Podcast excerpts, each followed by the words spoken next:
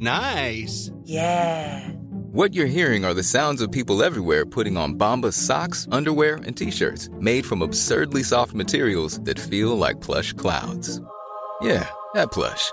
And the best part? For every item you purchase, Bombas donates another to someone facing homelessness. Bombas. Big comfort for everyone. Go to bombas.com slash ACAST and use code ACAST for 20% off your first purchase. That's bombas.com slash ACAST. Code ACAST.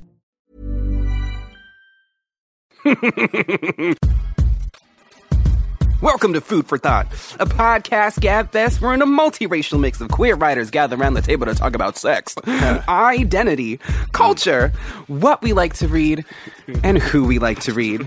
Food for Thought. Get your hands caught in our cookie jar. No, please don't. You sometimes have to go to the hospital for that. Oh Thank you for setting the tone for this episode. I'm Tommy Teebs Pico, an Indigenous American poet, editor, and the man of a thousand laughs. Daddy. Oh my I quit. Just have to take a break. Um, I'm Fran. I'm a writer, editor, and uh, apologizing is against my religion.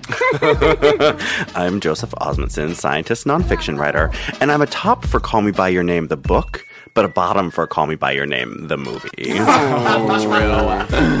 And I'm Dennis Norris II, and I'm a reader, writer, former figure skater, and I too have fucked a peach. Oh wait, wait, wait, wait. Did you top the peach, Dennis? Did you top the peach? Girl, no! Uh. Wait. Wait, so this was like anal beads but peaches? I don't What is going on? What? Everyone is freaking out right now. I- Did, did, did you just stick the pit up inside? we're talking. This is just up is down, inside is out. We've talked about inversions today. Jesus, Holy sure have. freaking Christ, Dennis, can you just tell us what's on the menu so we can get along with this? So, for today's episode, we ask who goes gay for play. Joe gives the thought stamp of approval on herpes. We discuss our big screen loves, Elio and Oliver. And for dessert, we follow a new shining star to glory. Yes. Take it away. Num num num, babe. Mm, nom nom nom thoughts. Let's start the top of this show off the way any good top should with a little tease. Our uproarious appetizer segment, Amuse Bouche. And to amuse your bouches today, I'm going to play a game with you called Gay for Play. I am so excited about Wherein this. I give you a list of actors and actresses, and you have to guess whether or not they have played LGBTQ this on is- the big screen. Now, a fair warning, I do mean big screen, as in it's got to be a movie in the theaters. and not a TV show. I was just going to ask that I was question. really okay? hoping Gay for Play meant something else. I have a feeling this game is going to have some very big reveals on our age differences and which celebrities we can recognize. Completely agree. So I'm gonna I'm gonna start you off easy. You know what I mean? Because that's where I like to go. So first off, let's do Jake Gyllenhaal. Who's that?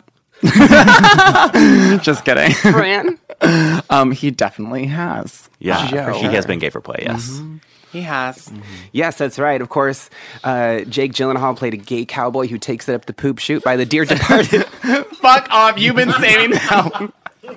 by the dear departed Heath Ledger in Brokeback Mountain.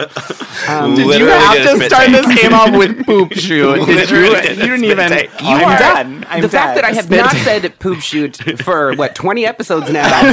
True. Count your motherfucking blessings. All right, next up we've got Clint Eastwood. Fran, Uh, I'd say no.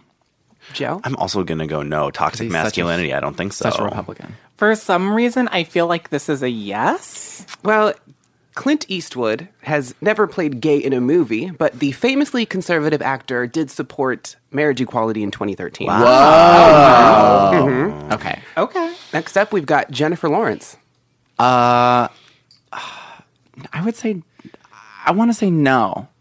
I'm like hor- horrible at movies, but I'm gonna say yes. I can't. I couldn't pick her out of a lineup. Which like white actress is she? Oh my god, I have the same. I have the same problem with like Vic- I- Victoria One- Beckham. okay, Fran. Well, that's that's a Spice Girls issue, and we'll get to that. But um, I always thought that Katniss Everdeen was secretly a lesbian. oh my god, Oh, that's, that's so that true. That's who that That's is. it is. my Yeah. Uh, Jennifer Lawrence has never played explicitly lesbian before, but she does play Mystique in the X Men Oh, movies right. Oh, and Mystique right. in the comic comic books Is a lesbian. has had uh, lesbian relationships before, right. most And- famously with her precognitive uh, uh, buddy Destiny. Destiny, all right? Mm-hmm. It's always a destiny, ain't it? Next up, we've got Annette Bening.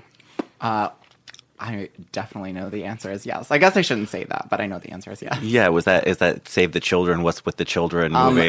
The kids are. It's called The Kids Are All Right, and it's an amazing movie. It's one of my favorite. Yeah, she has. It, it is an amazing movie, and it's because the kids are all right. Because shockingly, lesbians can raise children. Julianne Moore has this Who knew? monologue in that Oh, it's movie so where good. I, ev- every time I watch it, I cry. All right, um, now we're, we're we're still firmly in the world of uh, kids are all right. How about Mark Ruffalo, Fran? He has. I want to say he has. um, he has gay face IRL, so I mean, to me, he plays gay in every movie that he's in. I'm gonna say no. I'm gonna say he hasn't. The answer is in fact no. Um, Damn Mark it. Ruffalo played gay in Normal, Heart, Heart. but that was an HBO That was movie. HBO. Uh, I'll bet Not you it's the big screen. in a theater. Fran, Fran is so mad. I'm pissed. Anyway, Fran Pop would not do well in law school. Next up, we've got Michelle Rodriguez. No idea who that is. Really? No. How can you claim to be an arbiter of pop culture and not know who Michelle Rodriguez? I never claimed to be an arbiter of pop culture. Well, you like to edit people. That's I true. am. I love shit. editing people. Um, I am not an arbiter of pop culture, and I have no idea who that is. Michelle Rodriguez, Fast and the Furious. I've never seen any of those movies. Oh yeah, yeah, yeah, yeah, yeah, yeah, yeah. Um, I'm gonna say no that she has not. I'm gonna go ahead and say that she has, and I'm also gonna say, isn't she like kind of queer in life? Because when she was dating like Zac Efron or someone, it was like a big deal. She's bi. She is queer. Um, and she has played. She's like um, been in every action movie basically from like 2000 until like yesterday. um, but she's never actually played lesbian. Although in a movie called The Assignment, she plays a hitman named Frank who wakes up and has had. Uh, sex reassignment surgery. Oh, It's problematic. It's problematic. Uh, and Frank has a girlfriend, and Michelle has I- some sexy times with her. But ready. I think I'm- this might be what I'm remembering though. Like I, remember am this. Next, next, next. Um, how about Gina Rodriguez, uh, Jane the Virgin? I've never seen that series. But I, I'm gonna say n- I don't. I don't know who she is. Don't know. Damn. I don't think so. I don't know if she's been in a lot of things that I've seen on the big screen at all, but I don't think so. I'm also gonna say I don't think so. Gina Rodriguez hasn't played gay yet, but she is going to play a lesbian paramedic in the Natalie Portman sci-fi film Annihilation coming soon. Wow! All right, I Gina, just, come I just through, Gina. pre-ordered the tickets while we were talking. Let, Latinx lesbian, yes, come through, Gina. Now- we support you, girl. Speaking of Natalie Portman, how about Natalie Portman? Uh, yes, yes. I don't. Yeah. Sh- yes. Yes. Well, I mean, I feel like the answer is definitely yes. Um, I mean, yeah. Not officially, Did but she make Black out with Swan herself is in like Black pretty Swan? gay. It's Well, so no, she gay. made- They- it's- Sh- Mila the Kunis dark hair- eats yeah. her out for I was like gonna say. full, Yeah. a full scene. But like it- if if that doesn't that's mean she's not- gay, but she played a gay thing. I don't know. that- I don't understand the parameters of this game. I mean, I'm lost and sometimes- confused. Sometimes we don't need words. Like we saw the scene on the screen. I feel like it counts. While we're on the topic of Black Swan, I will say I still have not been taken to Swan Lake since our last episode. And I'm, Wow. Anybody who wants to take me to go Oh, see Swan Lake, the ballet. Fran. just Friend, you and up. me, baby. Yeah. You and me. Let's do it. someone, someone recently DM'd me that it was coming to Seattle. I don't know how But what that's does that helpful have to you. I can't even. Go to Seattle. You can see it in Seattle. right, so next up we've got Daniel Craig, James Bond himself. Uh, uh, in a commercial. Didn't he do it in a commercial? Bud Light, maybe? I don't no, know. no, no. He Um, dressed in drag for a commercial. Wait. oh, yeah. Okay. It, li- he. Yes. Fran.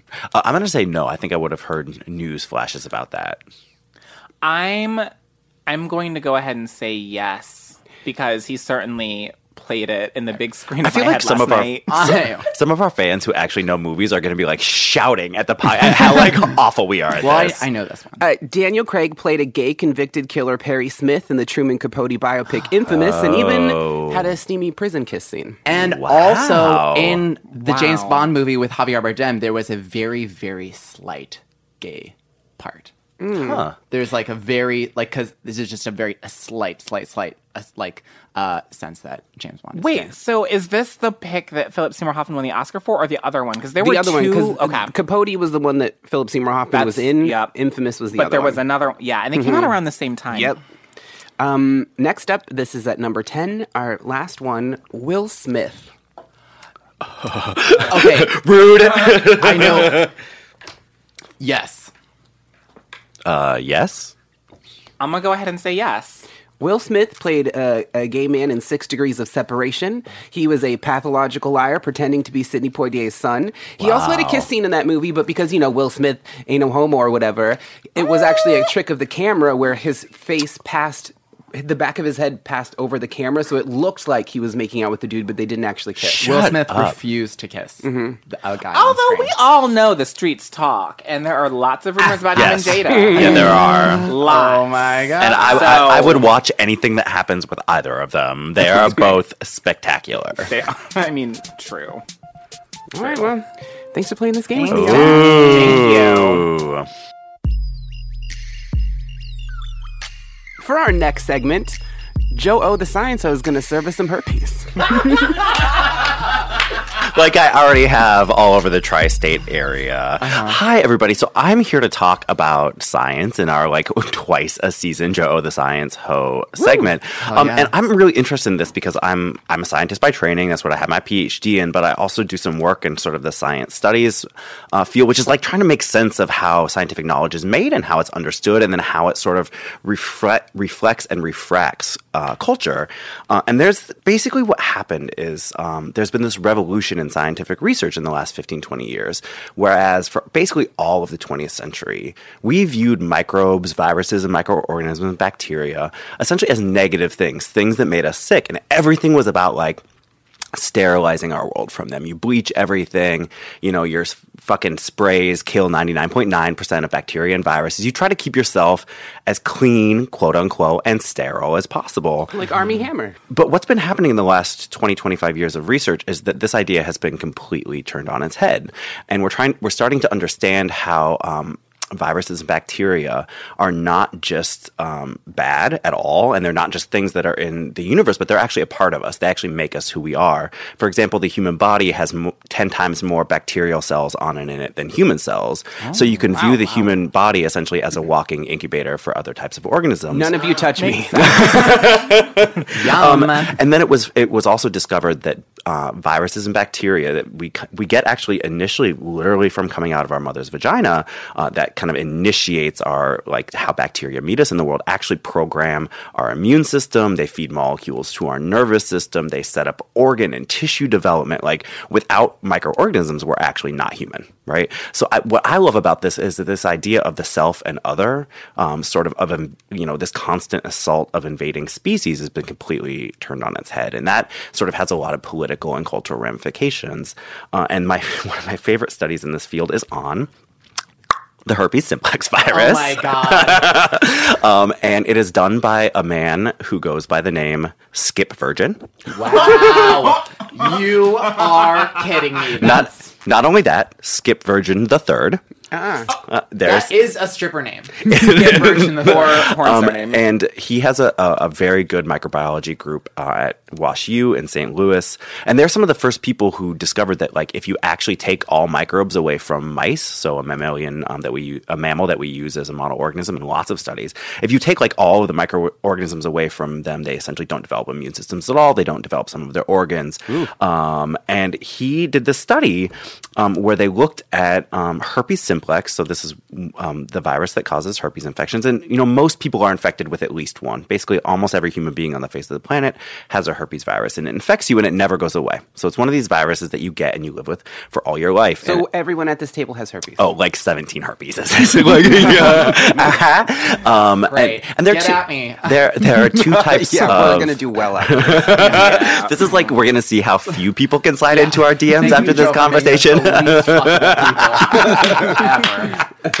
um, no, but you will believe by the end of this that herpes is sexy. Um, so herpes gets up into. All right. Yeah, it's true. Intrigued. Go on. The gauntlet has been thrown down. herpes, um, herpes gets up into your neurons, so that's where it lives. You get it. I'm already hard. HSV one, um, you get uh, from it's typically oral herpes. You get it in your mouth, and it climbs up into your neurons that what we call innervate. So the neurons that go into that part of your body, and it lives there. And herpes is always trying to activate itself and cause a, a cold sore or a new infection.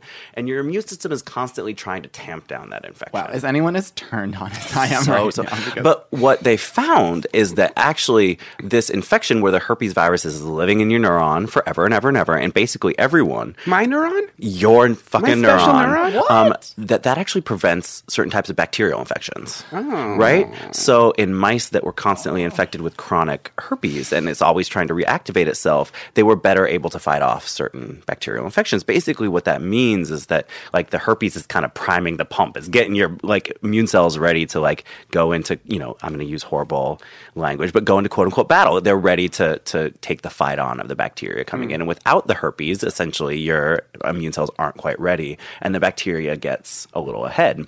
Um, and basically, the idea here is that a virus like herpes that has been essentially in humans and other primates since since we were humans is basically co-evolved. You can almost view it as a component of our immune system, mm-hmm. right? Mm-hmm. So this mm-hmm. thing that we have so long thought of as like, oh my god, herpes, that's disgusting, blah blah blah blah blah.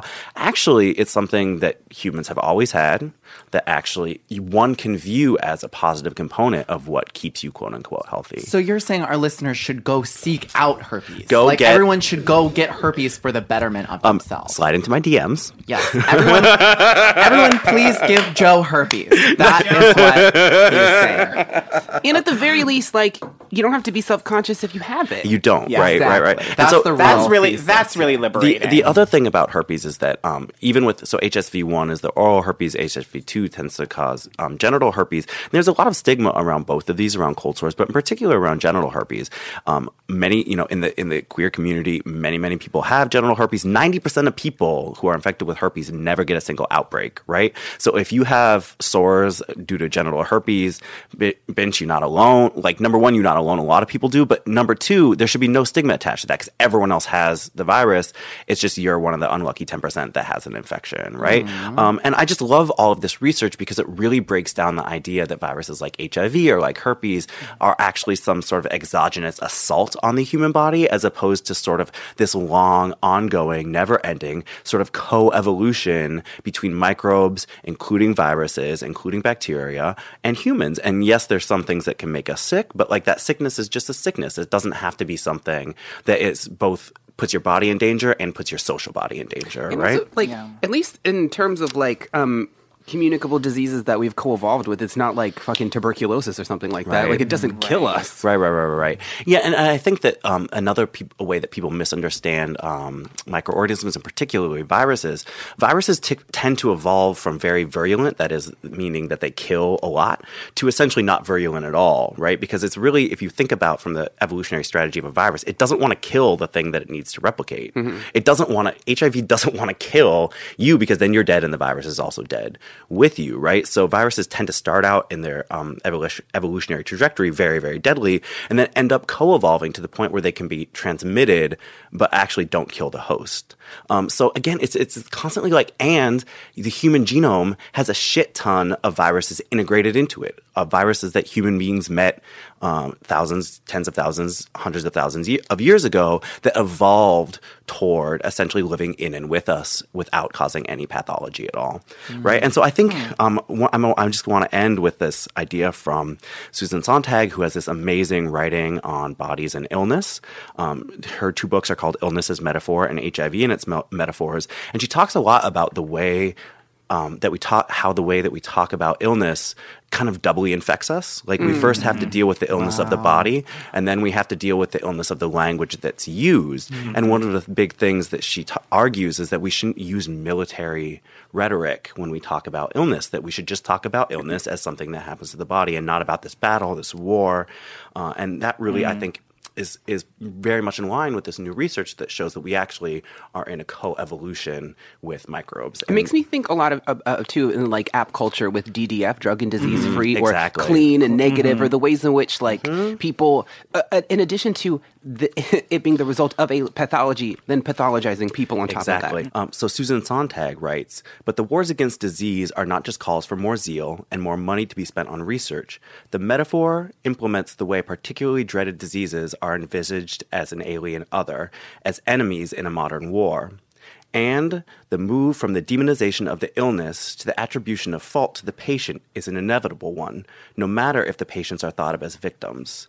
Victims suggest innocence, and innocence, hmm. by the inexorable logic that governs all relational terms, suggests guilt, mm-hmm. right? So she's essentially arguing that we take all of this away, and she was writing that, you know, in the 70s, 80s, and 90s, and here we are in 2018, decades later, and research is essentially finally catching up to hmm. this idea that she put out that we, you know, there is no battle between us and them. There's actually only a unified one. Mm-hmm. Right? Oh, that's so beautiful, Joe. Science really oh, does make everything better. Go live your herpes filled life. Go get herpes, Go live. All right, for our next segment, the meat of our conversation, the thought process spelled T H O T, we're doing our first book club of the season. Yay. Yeah, with Call Me By Your Name, which you know it. I know it. We all know it. It's award show season. We wanted to throw you a bone. Seeing as how this is coming out the week before the Academy Awards, where Timothée is uh, nominated for Best Actor, and you know this is very much a part of our uh, climate at the moment. So, of course, I, I feel like I shouldn't even at this point. I think it would be condescending to even try to go over the plot, but Call Me By Your Name is set in the 1980s in the Italian Mm-hmm. Riviera and the budding intimate relationship between, uh, I was going to say Timothy, um, between. Elio, 17 year old precocious um, musician, and, and, and I don't know, whatever. I don't want to even say, he's not an academic, he's too young for any of that. And also, like, but he's the son of an academic. the son of an academic, and then uh, the grad student, um, Oliver, He's a postdoc, I believe. who's like staying at Elio's father's mansion Yeah. for the summer. Um, and the you know the twists and turns of this plot and how they come together and go apart, and then what happens you know twenty years later. I'm curious though to know. Um, maybe what are some of your general thoughts about? Because I want to talk, you know, about the book and the implications of the book, the the its its translation into a film, and your feelings about the film as well. but I guess maybe some general thoughts about about the book first. I really think um, this is one of the few cases where I liked the movie more than the book. Um, and what, Same, what I, actually. I, which Fran and I agree about a lot of things in this. Um, what I didn't like about the book is a little bit different why, than why Fran didn't like the book. Um, I made a post on the Instagram early on that I was like, I'm so tired of reading this book, which I'm calling uh, "On the Longings of Rich People." so exhausting. But what I found is that the interiority, I love books with a lot of interiority, and particularly with interiority that has a longing in it. Um, like I loved Garth Greenwell's What Belongs to You, which I think is this book, but better. Um, but I, I, I get so, the, I find Elio in the book so insufferable. He's kind of like mean to the help. He like is just so, and maybe it's because I'm too similar to him and I have similarly toxic thought patterns, but I just was so frustrated being in his head. What about He him was so irritating So to you? I, I found that um, I mean most seventeen year olds are irritating in that Oh yeah, teens the- are awful. Teens just across awful. the board. Um, I'm sorry, True. teens that are listening to the I, show. right no, now. I'm we love y'all, on but- that, and I'm gonna Yes. hop on that and, Yes, and say the exact same. I'm gonna agree with Joe and also say, yeah, teens are awful. I was the first hundred pages of this book. I was like, is this the third Hunger Games? Like, I can't, I couldn't get over. Hungry it. for cock No, games. because the third the third Hunger Games book is so has such horrible internal monologue, and it's the whole book, and it's so infuriating. And to me, yeah, I think the biggest the biggest Yeah. like downfall of the book is the first hundred pages where you spend so much time inside um Elio's he- Elio's head, and I kept for the first hundred pages, I was like, this was should have been a novella. It this should have been been, so much shorter. There was there was so much agony in those first hundred pages, and I was like, I can only take this for so long. And but I also I'm gonna you know hop on Joe on Joe's comment and say like I'm gonna hop on Joe physically right now here in the studio. Everyone's been waiting. oh my god, all that sexual tension has been building and Is building and sexual building. tension or a fight? Like, what are um, we doing? Or yeah, both? I was frustrated. And then after the first hundred pages, I started to really enjoy the book. I did too. Yeah, I, I felt like, and, and so there's a, I get, I, I don't actually know if it's exactly 100 pages, but at, when they finally kind of Get together. get together, when they are physically together, the internal monologue is less so. It's still there, but it's it's less so for Elio, and there's more there's more physicality and there's more dialogue and there's a lot more nuance in the complications between how they communicate, Yeah. um, which I found very real. And to me, to me, the biggest feat of this book and also of the movie is its ability to portray that hormonal crush mm. and the longing. So what I found to be the most annoying thing about it was also I think it's it's So much its greatest feat toward the end because I just saw myself in Elio over and over and mm. over again. And and I even in the insufferable 80 pages, I got to the end of the book and I was like, I remember exactly when I had this mm-hmm. conversation with my mm-hmm. mom. I remember exactly when I felt this way about this guy and when they ignored me and like mm-hmm. so many like mirror images of myself. Well, I Did- also Dennis? sorry. I was just gonna say. I also think like I my reading was really similar in that I also like really struggled to get through the first hundred pages, and then once something started to happen, I started being a lot more interested. And I just think that the nature of the longing changes once he's longing for something that has happened. Like like beforehand, it's so tortured and it's so extra, and it's like, does he like me? Does he not like me? Blah blah blah. But once something happens and Elio has something to grab onto and to hold on and to hold on to Literally.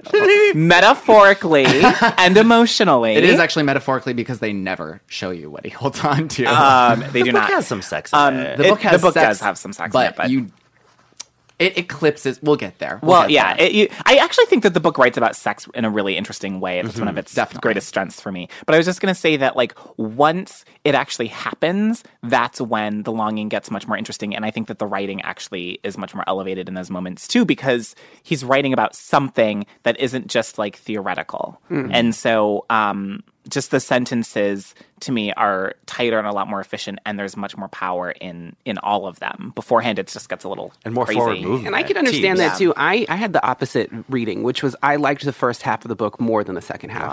And I thought ah. too because see what we're talking about is like temporality essentially, and and this idea towards the end where it's like um, that people live parallel lives, right? Yes. One of them that mm-hmm. is like fantasy, and then one is what they're actually doing. Mm, and so much of the front half is like his fantastical self Yeah. giving us so many different scenarios he's like giving like you know you don't know if so and so was actually in his bed you don't know if his he's standing in front of true. That him in the in the um in, in the robe if it's like if it's a penis or if it's like a tennis racket or whatever and like he's constantly being like, "What if he came into my room at night? What if he like put his gym shorts over me? What if he or whatever?" He Yeah, kept and- saying, "What if? What if? What if?" and that like um I what one of the things I liked the most about Elio as a character was the fact that he was super ambivalent about like he wanted it so bad but then he was also he had those moments where it was like do I am I do I also if if this person stands me up am, am I comforted by that? Yeah. you know? And mm-hmm. that like I thought of it a lot about I,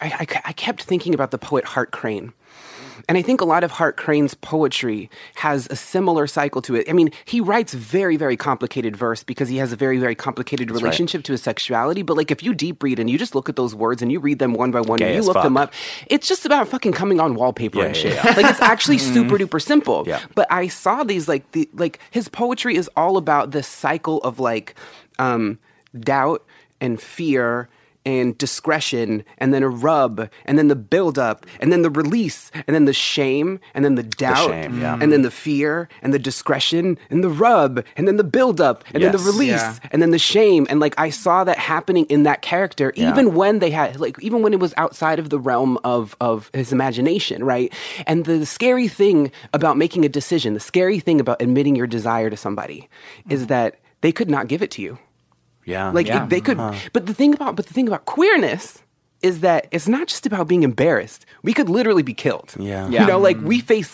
death. Yeah, for yeah. saying what it is we want from people. So I so then I started to understand these passages where he would say something like, I derived a certain satisfaction in concealing my feelings for him. You know, or he would say like I had to let him know I was totally indifferent to him. You know, and I saw myself so hard in that character in those moments because all I ever do is like when I want somebody really bad is turn away from them and be like, bitch, I don't care. Same. I love ignoring people. Wow. Um, but I actually felt, I mean, I, you know that's very true of the world and queerness in general but i felt like the world and i think that one people respond to in the movie in particular but also in the book is sort of the irreality of the world in which they're living it's like this mm-hmm. dreamscape of the italian riviera mm-hmm. and i don't sense the threat of violence anywhere in this book right But that's what. But I think like that's what makes it a different story. Is Yeah. that like there aren't there isn't a villain. There isn't mm-hmm. Yeah, and I, well, it's funny because a, a big part of why they can't express their feelings to each other is societal reasons. But they mm. don't. There, there are very few times where they say, "Oh, we can't because society." You know, mm-hmm. Yeah. that really isn't. They they they really do when it comes down to it, kind of like the hiding. Mm-hmm. They love the sneaking around. They love the the parts of this relationship that like that is a little taboo. And like, y- um, I I think that something that was fascinating to me is how everything changes once they're able to be themselves. And then the the problem of the novel isn't are we going to kiss are we going to kiss? The problem of the novel is like is he thinking about me at this very moment? Like well what is what is it? Is this a relationship? Are we in love? Is this domestic? Is this just sex? Right. like is there a future to I think Yeah. the you know there- the yeah. fundamental question of the mm-hmm. second half of the novel is, oh my God, like we have this love that is like the love of a lifetime. And is that can it be the love of a lifetime? And I think that for Elio, slight spoiler alert, you might want to just go forward 30 seconds. Like the notion that this place where they kiss in Rome is a place that Elio goes back to again and again for the whole mm. rest of his life. And it is mm-hmm. constantly marked by that desire and he never gets over it. Speaks very much to this idea of parallel lives. And what Elio really desires is to have lived that life with Oliver. And what Oliver really desired, we actually don't know. Mm-hmm. Mm-hmm. Well, because we're we're not in Oliver's head, we're in Elio's Right. head, and we're only ever imagining what Oliver is thinking. That's right. and and dealing with what he says, which is like why in the beginning when he's such a jerk, you're like, what is this person's major malfunction? But it's actually like he was also struggling to conceal his feelings for Elio. Right. And I think I want to get back to what Fran was talking about with this um the the the thrill of concealing something, and then them partially living within that. But there is a passage I think on 52 where Elio's like when he when he realizes or he thinks he he's been able to successfully hide his attraction to Oliver from his mm-hmm. parents, right? Mm. And he said it told me that if I were no longer transparent and could disguise so much of my life, mm-hmm. then I was finally safe from them, his parents, and from him, Oliver. But at what price? And did I want to be safe from anybody? Mm-hmm. And so I thought that made me think like, what is the function of numbness, right? And I'm thinking about two things in particular. Thinking about two things in particular. One of them is like, it's sometimes it's in the service of a greater healing process, like novocaine or like anesthesia, right? Because you're you're trying to get better. But then there's this other uh, there's this other one where in like if you're trying to numb yourself from the pain of a relationship right? But the pain of a relationship and of intimacy is something that that's how you you you learn. Yeah. you mm-hmm. learn through pain. That's the learning curve right? And it, it made me think of like something like sunshine of the spotless mind mm. where they extract all of the painful memories of their relationship but then because they do they're doomed to repeat the same thing. Mm-hmm. And that like that that pain is a teacher. Right. Mm-hmm. you know? Well, and This message comes from iHeartRadio sponsor, Mercury Insurance. If you're looking to save some money, you should really think about getting a quote from Mercury because Californians save an average of $677 with Mercury. It's quick and easy, and in just a few minutes, you might find you could save a lot of money on your auto and home insurance. Plus, Mercury was named one of America's best insurance companies by Insure.com four years in a row. Low rates, big discounts, great insurance. Go to MercuryInsurance.com today to get a quote. It's crazy how much we have to pay for outdated, impersonal healthcare, and even crazier that we all just accept it. It's time to face facts. Healthcare is backwards. Luckily, there's Forward, a new approach to primary care that's surprisingly personal and refreshingly straightforward. Forward never makes you feel like just another patient. Backed by top rated doctors and the latest tech, Forward gives you access to personalized care whenever you need it. Using in depth genetic analysis and real time blood work, Forward's top rated doctors provide you with in depth insights to better understand your genetics, mental, and physical health. They then create custom, easy to understand plans to help guide you to achieving long term health. With Forward, you get unlimited in person visits with your doctor and access to care anytime via the Forward app, all for one flat monthly fee. It's time to stop accepting backwards healthcare and start moving your health forward. Visit goforward.com today to learn more. That's goforward.com. Me, me, me, me, me, but also you. The Pharaoh fast forwards his favorite foreign film, Powder Donut. Okay, what's my line? Uh, the only line I see here on the script is get options based on your budget with the name your price tool from Progressive. Oh man, that's a tongue twister, huh? I'm sorry, I'm gonna need a few more minutes. bulbous Walrus, the Bulbous Walrus. The name your price tool. Only from Progressive. The owl ran afoul of the comatose coxswain. Progressive Casualty Insurance Company and affiliates. Price and coverage match limited by state law. Hi guys, Katie Lowes here. You might know me as Quinn Perkins on Scandal. I'm also the host of Katie's Crib, a podcast about all things parenthood. Katie's Crib is back with new episodes every Thursday. We have got such an awesome lineup of guests. Michelle Buteau on having twins, Caterina Scorsone on raising three children, Kat McPhee Foster on being a new mom. We'll be covering everything from discipline to mom bring. Tune in. Listen to Katie's Crib on the iHeartRadio app, Apple Podcasts, or wherever you get your podcasts. Not to go there too quickly, but um, the father's gorgeous speech at the end that Teebs and I sort of talked about as the thesis moment of the the, the book and the film, right, where the father essentially says. Uh, admits to the relationship to Elio, and actually, I was surprised that sort of Elio was receptive to that, given that he spends some of the novel sort of um, getting off on and being afraid of people finding out. Mhm. Um, but the father sort of acknowledges the fact of the relationship to him and says, "Well, now you feel pain." And, f- and feel that pain. Mhm. Don't close yourself off to the pain because that's also closing yourself off to and not admitting to the joy of this relationship. And if you start at 17 not admitting to the joy of this relationship, you'll never have joy in future relationships, right? So this sort of the cycle of pain is also opening yourself and keeping yourself open to the possibility for joy. And, and you have to be careful because not all pain is growth. Like Teebs is looking right at me when he says that. Joe, you've been found out. Because no one ever knew. I mean, growth because, Everyone because knew. it's because growth comes with a requisite amount of pain. Yes. But some pain is just damage. Oh. You know? or maybe indulgence.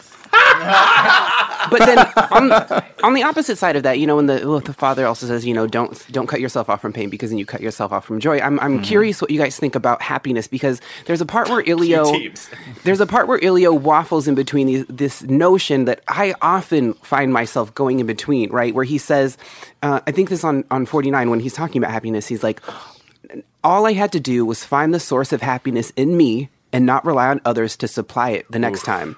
But then later on the page it says, Was he, Oliver, then my homecoming? You are my homecoming. When I'm with you and we're together, there's nothing more I want. You make me like who I am and who I become when you're with me, right? So what do you I'm curious what you guys think about that. Like does one negate the other? Is one truer than the other? The the idea that you can find a source of happiness inside of yourself or you are happy because of what's around you. Teebs, I think that's a really interesting question, and that was actually one of the more th- one of the most thought provoking pac- passages for me when I was reading it myself. And I think that was where I began to think about the idea that the book, to me, um, or at least Elio's thinking within the book, um, is predicated on the idea that we find ourselves when we find the person who sort of reflects ourselves back to us. Mhm. Um, and it's not that I think that that's not true because I in some ways I think that that is true, but I didn't find those ideas to really conflict with each other. And I didn't Hmm. necessarily find the idea of having a person be your homecoming as the same thing as happiness. Like I didn't naturally equate the two. Hmm. Like I think there's a difference Hmm. between a happiness or a satisfaction that you find within yourself and your being and who you are and finding your sort of safe space or your home, the surroundings that you need to like move sort of comfortably through the world in a person. Like I just don't necessarily see those two things as the same thing. So I think I, I don't see them as, as being in conflict with each other necessarily. I think for some people they probably are. I but- also I also think hopping on that that the interesting thing to me about their relationship at that is that Oliver could have been anyone. I don't think that I don't think that it was imp- I think that it was he was not so much attached to Oliver as a person as a character as like this human that he's interacting as it was his very first thing and his very first sense of like love and longing this very first thrill. I I saw him getting really riled up and really excited about all of the acts of the relationship but I did not see there was a, lot of things about him as a character that he would point to, but I do think that in a lot of ways it, it was just it could have felt interchangeable. Like it could have I been a completely different character. I totally agree with you, and especially because he's 17. But I think it's interesting because I was thinking about this too, because you really don't get much of a sense of who Oliver is as a person. Like you see his behavior, you see the way he treats people, but you don't necessarily. I mean, there's no interiority from It's him. hard to figure out why he likes him. And I- it- wait, it wait, is, wait, wait, wait, wait, but- wait, wait, wait, wait. But is it just that? Sorry, I was just going to say. But is it just that, like, like sometimes when people talk about love and being in love, they talk about the idea that like they can't explain it. It's just there. It's just in between them, and that it's just this sort of chemistry, this connection that they don't necessarily understand, but they feel it where they don't feel it in other places. And so that was interesting because I sort of took it for granted that that was what the author was going for when he was explaining this relationship, um, or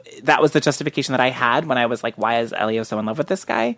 And so that's sort of how I think that love maybe operates. But I think you guys, it's the author is arguing that it's the exact opposite of that. The author is arguing that it's the sameness between these two characters that is driving their love. That it's actually the fact that he this was the first person he'd ever seen who was Jewish, for example. So there's this huge aspect of identity. This is it's the same sort of person he saw who was this version of masculinity that he was drawn to. The fact that they're calling each other by each other's name, which is almost this trope that gets annoying by the end of the book, is is a deep reflection of the way in which love is a, is a mirror, and it shows you this version of yourself that you want to be. Right, For me, there's so much identity and there's so much longing to be like this person and to see yourself in this person. There's so much specific that I could argue about Oliver that Elio is drawn to from from his longing. It's not just, and I think the fact that he longs for him his entire life, even through many other loves, argues that there's a deep sameness and a deep identity that he's longing for in this person, and it's not actually generic at all, and that it is actually incredibly specific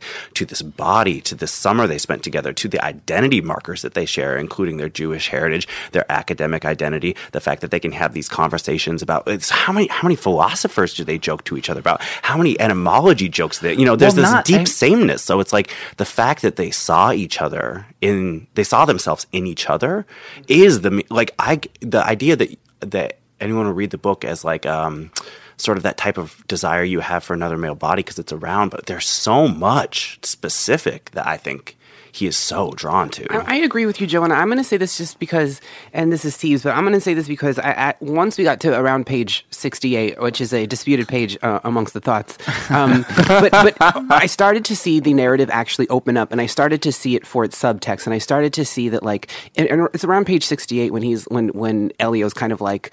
Oliver, you know, we used to be the same. How do I know this and not you? That like at one point we were together in whole, and that's when I started to see it as like a recapitulation of the Aristophanes um, uh, origin of love myth, which is in Plato's Symposium. Aristophanes has this speech where he talks about the origin of love. The reason I know this isn't because I know anything about Plato; it's because I know the movie Hedwig and the Angry Inch.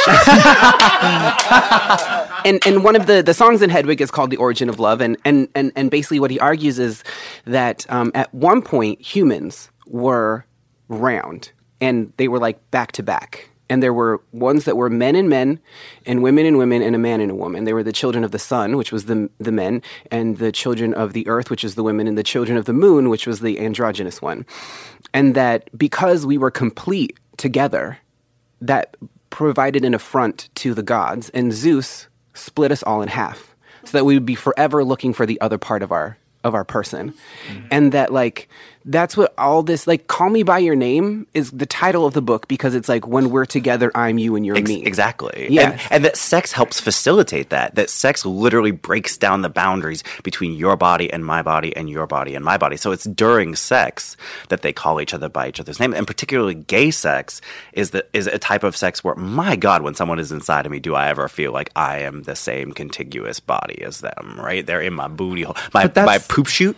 While we're on this topic, can we talk about like the portrayals of sex both in in the book and in the movie? yeah, because like. Mm-hmm. I I was so fascinated by one Twitter's response to the lack of sex scene in the movie because Absolutely. I remember watching the movie and like it eclipses, like it goes away, Turns it- to the window. camera literally turns away from the sex scene so you don't see it. I remember rolling my eyes and being like, "Oh, of course not! Like, of course. we're never gonna get a gay sex." the same on thing happens in moonlight too Yeah, exactly. And there's so many, like, we're just like so starved for it. But at the same time, I like, when I remember leaving the theater angry and I sat with it for a little bit and I was like, you know what? Like, it, it, it sucks that a movie that is not that bad is, is under so much fire simply because we don't have enough mainstream representations out there to to pull from. It, it's not the it's not the I don't think every movie that has gay people in it needs to have gay sex. We don't need that. And, it, and to me, the function the function of art as it stands is not to immediately reflect all of life and everything that we do as gay people. If if every gay movie had to have gay sex in it, I mean,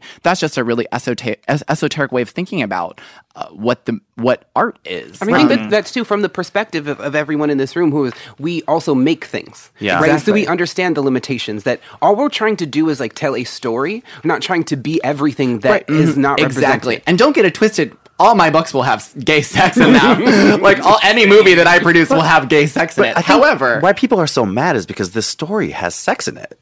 Well, I was going to say that my problem with the the lack with the sex scene or the lack of sex scene was a problem that I had pretty much throughout the movie. Which, and I think it's beautiful, and and I did enjoy myself, and I did from the second Timothée was in the the, the phone booth being like, "Mom, come get me." When his voice cracked right Oh there, I just started to cry, and I didn't So stop until the end of the movie. Yeah. However, I think what the film suffers from is that it transitions too quickly all the time. And I spent most of last year, this is Tommy, I spent most of last year writing a feature for a production company. And I learned some things about writing during that time that, like, I just had to learn by doing it, by the process. And the thing is, when something transitions too fast, it's the person not being able to write themselves out of the scene. So there was, so it cut away too quickly all the time. And I couldn't get rooted into any one scene too much. And there are ways in which like those conversations could have happened and then like moved through into another one. But as it was, it was too jarring. And so I think one of the problems that I had with it was, was that, that thing about cutting too quickly. And then that's something that the, the sex scene suffered from as well. Yeah. I didn't hate the movie, but I walked away being like, that was a very, very long, beautifully art directed gay porn with no gay sex scenes. And also maybe less of a plot. You are not the only feel- person I've heard that from, I- to be 100% I, I really feel. I feel like gay porn has some gay porn has more plot than the movie did, and I, that doesn't mean I didn't enjoy the movie because plotless movies, rather like super duper plot plot plot movies, like are uh, are Not you know all you, not every movie has to be a super super plot plot plot movie, but I do feel like that was what I walked away with. Can we talk about the speech at the end that the father gives? Oh my hmm. god! uh, hmm. Elio, which is when he says, We rip out so much of ourselves to be cured of things faster than we should that we go bankrupt by the age of 30 and have less to offer mm. each time we mm-hmm. start with someone new. But to feel nothing so as not to feel anything.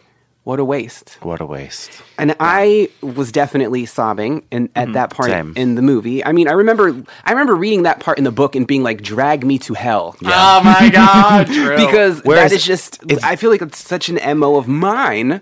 It's just a thesis statement for I- me. I mean, that's how I live my life, right? Is that like you have to feel everything for as long or maybe longer than what you think you should, Fran? I uh, read that scene in the book and was thrown back years and years ago when my boyfriend broke up with me and I never share anything with my parents. I'm very closed off, very cagey.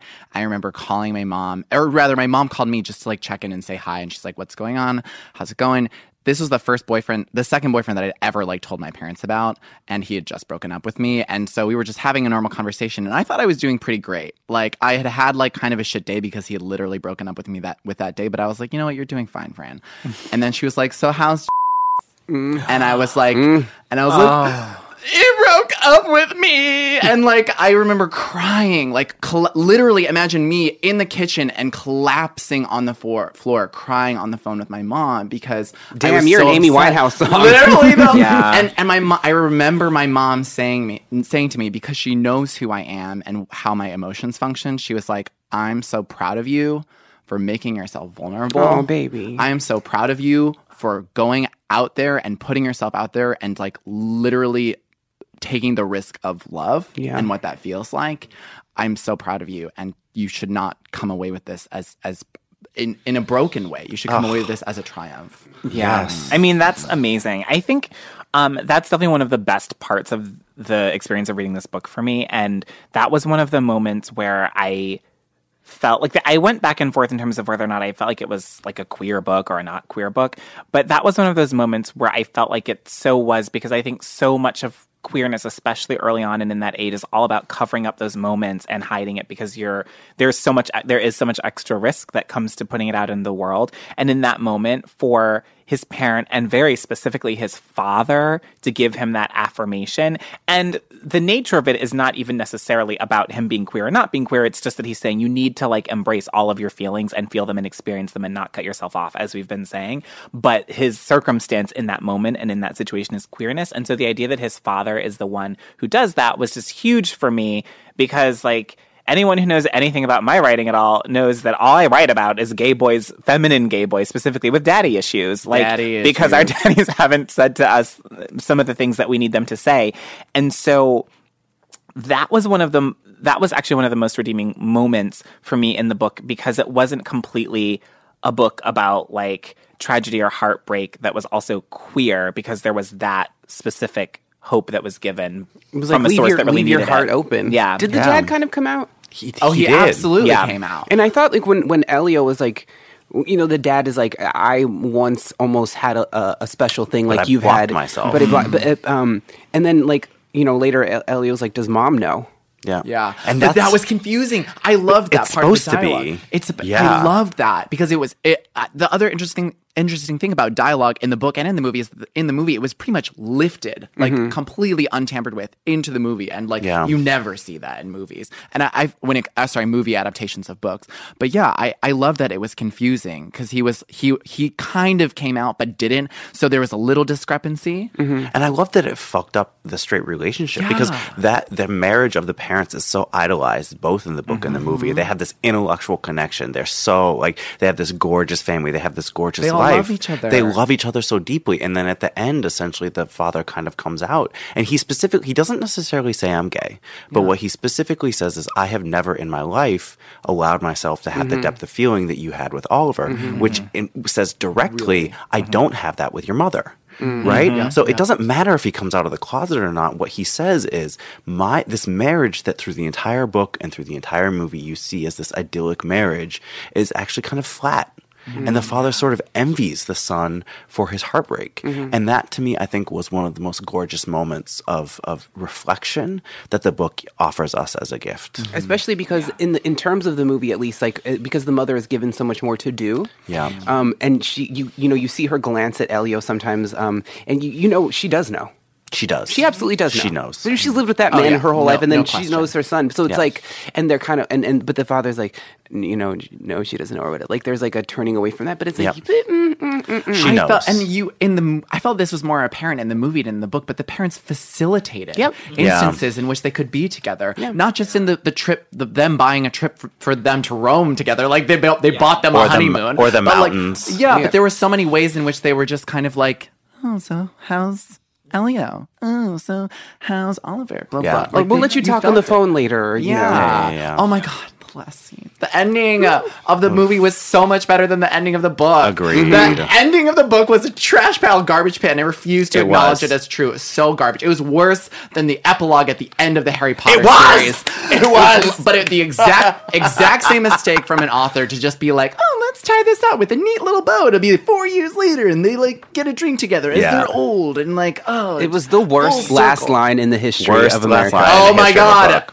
Spoiler, the last line is call me by your name. Oh my god, are Vomit. you kidding me? Did you write this when you were in 11th grade creative writing class? I am so pissed and I refuse to acknowledge it as true. I re- refuse to believe that the end of this book is actually Wait, the end wait, of the book. Have you guys heard that they're planning a sequel? Fuck that. Where Fuck that where noise. where an Elio dates women after Oh, this? I would rather see Shrek 3. I would Of ra- movie, I would yes. rather watch it in 3D. So next up on the show is Shrek 3 in 3D. I think that's the perfect place to draw it out. Hmm, I got that feeling like I'm full, but I could fit one more thing inside of me. Dennis knows how I'm feeling. So to give us our dessert this week, it is going to be D. Oh. Yes, thank you, Tommy. Okay, so now that the Olympics are over, I'm going to talk to you guys about the person that I believe is going to be the face of U.S. figure skating um, for the next four, possibly eight years. Um, some of you may remember a viral video from 2010 um, of a little black girl doing a skating routine to Willow Smith's "Whip My Hair." It's got like 55 million views. I remember watching it in a Tim Hortons on my way to celebrate New Year's Eve. Do you remember the moment And you You are- watching? I You're not gay. I You're not gay, right? but I love donuts. That's Year- the thing. New Year's Eve. Um, I was I was going actually to celebrate um New Year's with some friends Did in you a cabin that in the night? woods. I did not have sex that Okay, good. night. This That's- is that- like okay, well, I was still a virgin at this point in my life. Oh my god. Um, which is not where I wanted to go. But I saw this video and I remember watching this little girl skate and I like I immediately was like this child has so much talent. She has so much potential. She clearly has good coaching because her technique was really sound. She had parents that were so invested in her skating that she was skating in skates that were decorated to look like Converse sneakers. Oh, I was like this is a child who has the resources behind her to go all of the way in figure skating and clearly has the talent. And so for the last um eight years, I have on occasion, at more than, I would say more than even once a year, looked her up on YouTube because this is the age of YouTube and followed her progress. I have, like her family has at times, like done GoFundMe campaigns to support her training and I have contributed to those when I could. Like I have stood behind this child and rooted for her because there have been so few black figure skaters who have reached the like elite level and the Olympic level. And so this year, this was Starr and her name is Starr Andrews, and this was her senior debut where she competed at nationals for the very first time. Um, and she, of course, was trying to make the Olympic team, and she didn't make the Olympic team. She finished sixth in the country, but in her senior debut, she was the skater who brought the entire audience to her feet. She skated to her own cover of Whitney Hughes' song Un- "One Moment in Time." She sang her own Unfucking cover. believable, Own cover. Are you unfucking believable. And in addition to the fact that we haven't had a black skater from America who's had this kind of potential since the 80s, since when I was born, which is so amazing, I want to talk about the fact that her skating life is blackety black, black, black. Her coach is black, Derrick Delmore. I watched him compete at nationals in 1998, and after that, I got my first skating lessons because I, I saw him and he looked just like me, and I was like, oh my gosh, there's someone on the ice who looks like me. That is her coach. She's mentored by Tai Babilonia, who's an Olympic medalist from the 80s in pairs, and she skated this year to Fever by Beyonce for her short program and Whitney Houston and herself for her long program. Everything about her skating is black, and that just doesn't happen. And her dance moves, the way she Yeah. orients her body, the way she gyrates, the way she enters into the piece is so explicitly a part of who she is. Yeah. Yeah. And it, there's so much there's so much coded language in the way they're critiquing this show mm-hmm. live. They're always like, "This is the future of figure skating," and I don't disagree with that. But I feel like they're being like. Wow, like black people are finally figure skaters. But, like, but wait, wait, wait. I- mm-hmm. who was the French woman in the did the nineties and backflip? aughts? Surya Bonaly. Yeah, Yeah. who was also like had so much like blackness part- in yeah. her movement, but at mm-hmm. that time it was so maligned. And even though she was so Yeah. great, like she didn't get good scores because, she was she- like too Yeah. athletic, or Yeah, all she of was these muscular. Yeah. like She these was- words that are used to malign people of color. and all the time. Also, they exotic. And Serena Williams They is in- always Exactly. exotic. So with Surya, it's really interesting because early in her career, she was adopted by a white family in France, and she was born in Nice, and that's where they adopted her. But her coaches came up with this idea that she had been that her parents had traveled to Reunion Island, where they saw this little orphan, and they adopted her and gave her a life. It was all to exoticize Surya. And what was interesting with so Surya's skating French. is that Surya had really ethnic hair. She had long natural hair earlier in her career. She had a really athletic, sort of very typically African kind of body, and she had all of this talent. And you're right, she was judged in the same. And she would skate to like African music. She. She she was also super black, but in a different way, and she was amazing. But when I was a little kid and I watched Surya, I didn't relate to her because in my head she was French. And that was just like I just didn't relate to her in that way. I just thought she was French. She has a white mother who is her coach. Like it just I didn't it didn't commute, compute for me in the same way that Derek did. Also because Derek was a guy when I saw him. But this chi- this child is like taking over American figure skating, and I'm so excited to see what happens um, next for her. And so, anytime in your life that you need a little black girl magic, just go onto YouTube, type in "star" with two R's, Andrews, and you're gonna see this incredible performance from nationals from her. When she finished and, and everyone got up on their feet and she started crying, I started crying. It was so I good. started crying. I was like, I'm crying. Why? I'm in, I'm in this coffee shop. What's happening? And I have like a heart, like a heart of stone. Like nothing. Fran Let does. alone figure skating. And that movie, that YouTube video brought me to tears. And also Surya Bonaly's performance where she does the illegal move of the backflip, where she does the the one legged backflip. She does a one legged backflip and lands on the other one leg. And Mm-hmm.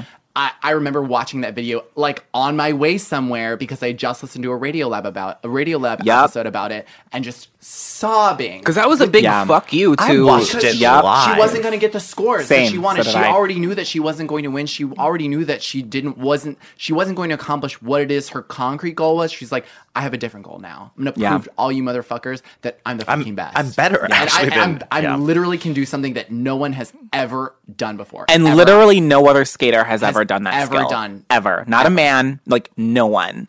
And yeah, it's Surya was absolutely incredible. She also in that performance finished with her back to the judges, which is like a no-no in figure skating. No way. Because she lit so that was really yeah, she finished with her back to the judges. You do not finish with your back to the judges. Oh like that is not God, a thing that you do in this sport. Like Surya was so fucking badass. And if I can just say for a minute, like we have had in terms of single skating, there have been three black women who've really um, gotten to that level of skating. There was Debbie Thomas in the 80s, who won an Olympic bronze medal against Katarina Witt in the Battle of the Carmens. There was Surya Bonaly, and now potentially, if she gets as far as she can and if she can stay healthy and she has the support that she needs, we have Starr Andrews who could really like go all the way. her name is Starr. Right Jesus, away, baby. Which is also the it. blackest thing ever. I'm obsessed. like I'm obsessed. I can't I can't like get enough. Every black figure skater that I know, and I I know many, like some of us who got close to being elite, some of us who are like kind of in the middle, but every black person I know who was a figure skater and who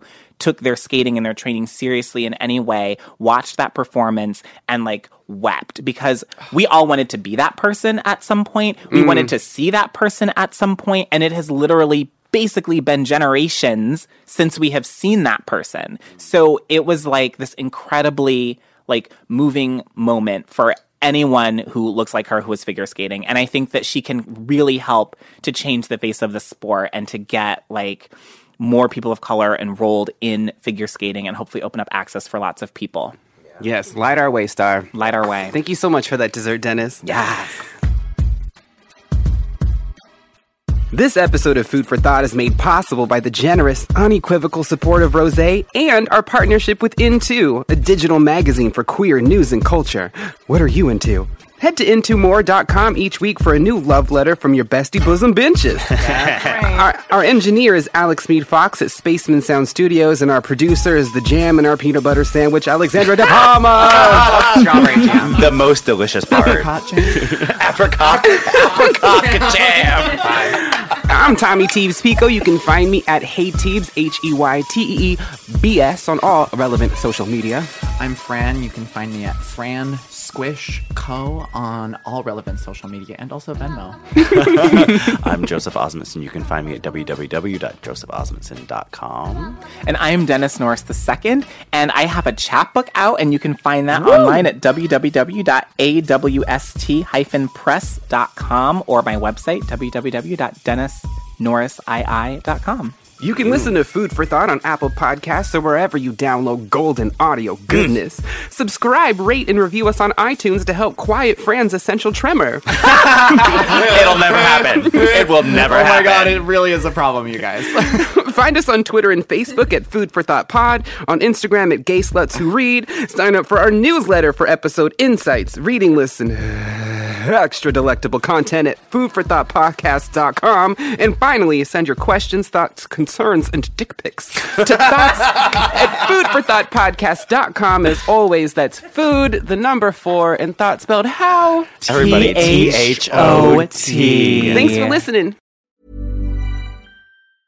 Ever catch yourself eating the same flavorless dinner three days in a row? Dreaming of something better? Well, HelloFresh is your guilt free dream come true, baby. It's me, Keke Palmer. Let's wake up those taste buds with hot, juicy pecan crusted chicken or garlic butter shrimp scampi. Mm. Hello Fresh. Stop dreaming of all the delicious possibilities and dig in at HelloFresh.com. Let's get this dinner party started.